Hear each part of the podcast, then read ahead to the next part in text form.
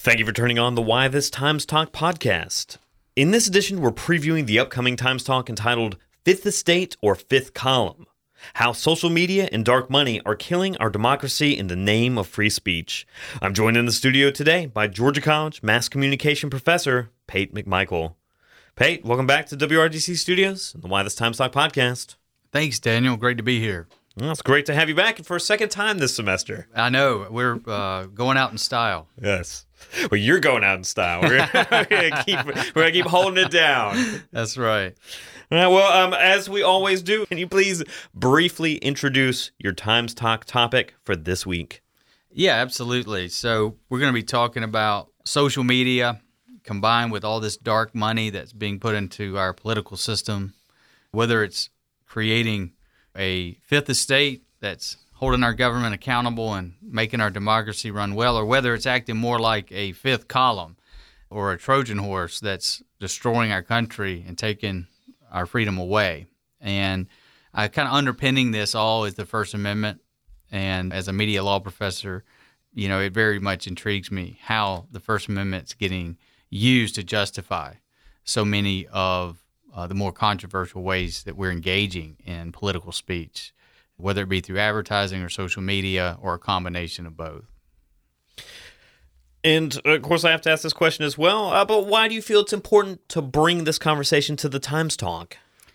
Well, I think it's very important because so much is developing in this field right now. We have Facebook deciding that it's not going to play any role to fact check political ads it might accept uh, in the upcoming election.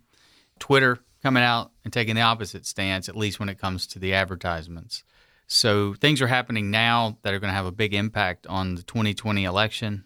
And obviously, the American people may be having trouble keeping up because these things are moving really quickly. There's an impeachment inquiry on the sidelines that could keep people from even learning about some of the free speech issues that are going to be relevant to the 2020 election. As you go into this Times talk, what do you hope your audience takes away? I hope they take away how serious and urgent the threat is. I hope they take away knowledge of just how much money is going to be spent to try to get their vote. And I hope they're also taking away a healthy dose of suspicion about the messages that they're receiving and maybe asking the question who funded it? Who paid for it? Are these claims in any way, shape, or form accurate, backed up by evidence? I hope also that they would take away a little more respect for credible journalism that's being practiced at some of our best newspapers, like the New York Times and the Washington Post.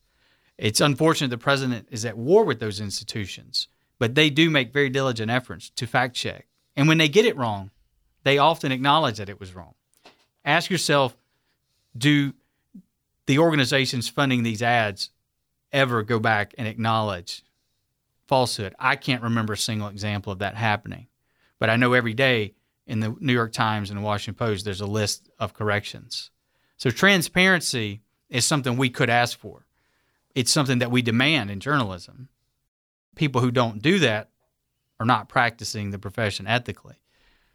So I hope that would be, you know, a media literacy thing that someone could learn and maybe start looking for to not be the victim of some of this false information, these well financed conspiracy theories that are really just trying to manipulate you and take your vote and make it kind of worthless. Well, Pate McMichael, I want to thank you for joining me on the Why This Times Talk podcast. Thank you. Of course, the Times Talk is a weekly current events and ideas symposium that takes place at noon on Wednesdays in the Georgia College Library. This week's Times Talk is entitled Fifth Estate or Fifth Column How Social Media and Dark Money Are Killing Our Democracy in the Name of Free Speech.